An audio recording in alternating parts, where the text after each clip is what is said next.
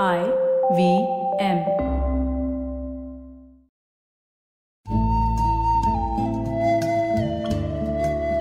IVM के Hindi travel podcast टेढ़े मेढ़े रास्तों पर आपका स्वागत है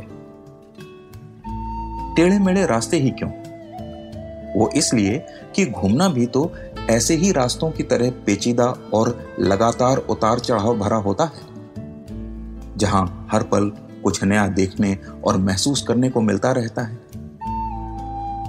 शर्त बस यही होती है कि आँख कान खुले रहने चाहिए। मैं हूँ केशव चतुर्वेदी और मैं आपको ले चलूँगा इस ज़बरदस्त यात्रा पर। और सुनाऊँगा ऐसी मज़ेदार कहानियाँ, शहरों, किलों, महलों, सड़कों और सबसे अहम इंसानों की, जो पिछले 20 साल से ऐसे ही रास्तों पर भटकते हुए मैंने सिर्फ़ आपके लिए इकट्ठा की हैं। तो आइए शुरू करते हैं। एक फोटोग्राफर के नाते अगर मुझसे कोई पूछता है कि सबसे फोटोजेनिक या फ़ोटो खींचने लायक जगह कौन सी है तो भारत जैसे विविधता वाले देश में भी मुझे जोधपुर की ही याद आती है। बहुत ही गजब का शहर है जोधपुर। आपने कई विज्ञापनों में देखा होगा कि एक मंदिर जैसी छतरी दिख रही है और उसके पीछे पहाड़ी पर एक विशाल किला है। ये जोधपुर का ही सीन है। सामने वाली छतरी असल में जसवंत थड़ा है। ये छतरी 1899 में राजा सरदार सिंह ने अपने पिता जसवंत सिंह द्वितीय की याद में बनवाई थी। और तब से राज परिवार के लोगों का अंतिम संस्कार यही होता है।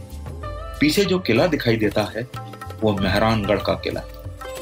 ऐसा लगता है मानो जैसे पहाड़ी से ही उगाया जिन्होंने क्रिस्टोफर नोलान की फ़िल्म डार्क नाइट राइजिंग देखी है, उसमें भी इस किले को दिखाया गया है।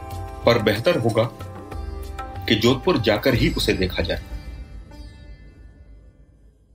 मेरा मेहरानगढ़ से सबसे पहला सामना हुआ पिछली शताब्दी के आखिरी दशक में। हीरे के गहने बनाने वाली एक कंपनी ने ब्लैक एंड व्हाइट टीवी विज्ञापन बनवाया था। उसमें मेहरानगढ़ के छज्जों में से बीच बीच में हीरे चमकते दिखाई देते थे और एक लड़की के हंसने की आवाज़ आती थी।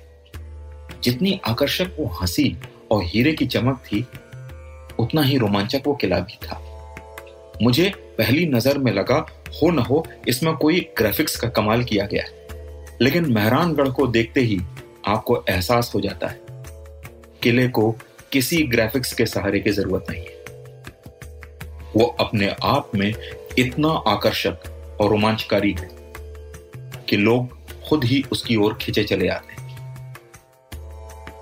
मेहरानगढ़ से जब आप नीचे जोधपुर का पुराना शहर देखते हैं तो आपको एक नया नज़ारा दिखाई देता है।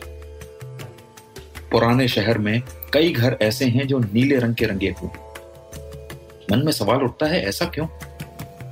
तो जवाब मिलता है, शहर के ब्राह्मण समाज ने अपनी अलग पहचान बनाने के लिए अपने घरों को नीले रंग में रंगना शुरू कर दिया और धीरे धीरे नीले रंग का घर ब्राह्मण परिवारों की पहचान बन गया।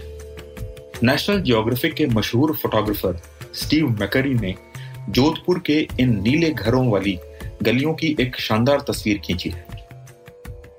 इनमें एक गली में नीले रंग के घर से एक महिला लाल कपड़ों में बाहर निकलकर फल वाले से गाजर और संतरे खरीद रही। उस आदमी के अलावा फ्रेम में तीन और आदमी हैं जो लाल रंग के साफे बांधे हुए हैं। लाल और नीले रंग का ऐसा अद्भुत संगम देखकर लगता है शहर वाकई फोटोग्राफर्स का स्वर्ग है। इसी तरह शहर में तीन बावड़ियाँ हैं। इनमें तूर जी का झालरा सबसे सुंदर है। इसे राजा अभय सिंह की पत्नी ने बनवाया था।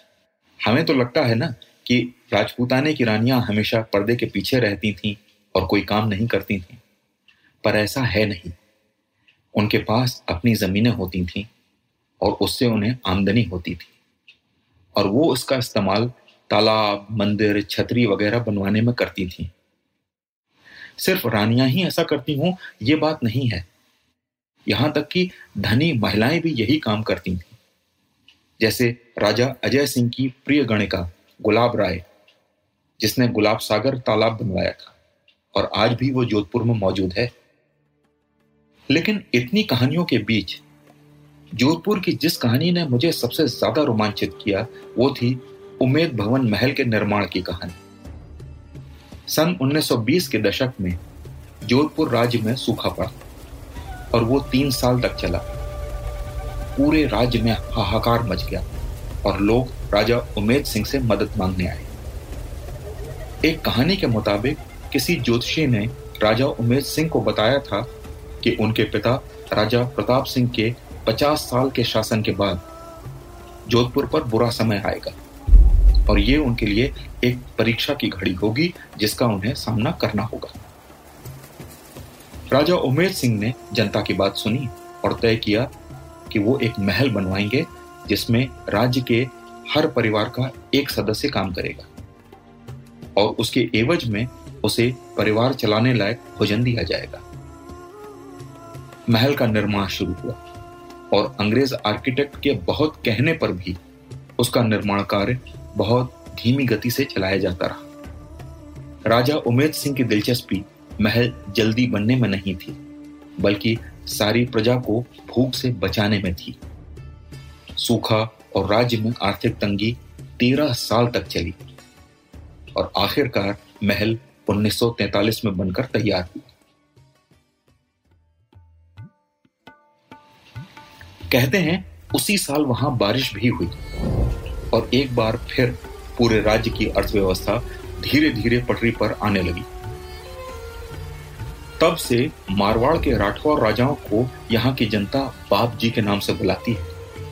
उमेद भवन महल में तीन कमरे, कई आहते बाग और एक बैंकवेट हॉल है, जिसमें 300 लोग खाना खा सकते हैं। आज महल तीन हिस्सों में बटा हुआ है। एक हिस्से में राज परिवार रहता है, दूसरे में होटल है और तीसरे में म्यूज़ियम। राजा लोगों की ऐसे मदद करे ताकि उन्हें भी लगे वो भीख नहीं मांग रहे, बल्कि मेहनत करके पेट पाल रहे हैं। और इसके एवज में वे वास्तु का ऐसा नमूना तैयार करें, जो अपने समय में दुनिया के सबसे बड़े शाही निवासों में से एक हो। ऐसी मिसाल दुनिया में बहुत कम मिलती। है तो आज टेढ़े मेढ़े रास्तों का सफ़र इसी मील के पत्थर पर खत्म होता है। अगली कड़ी में फिर किस्सों के किसी नए मोड़ पर मिलेंगे और वहाँ से फिर नए मील के पत्थर तक साथ चलेंगे।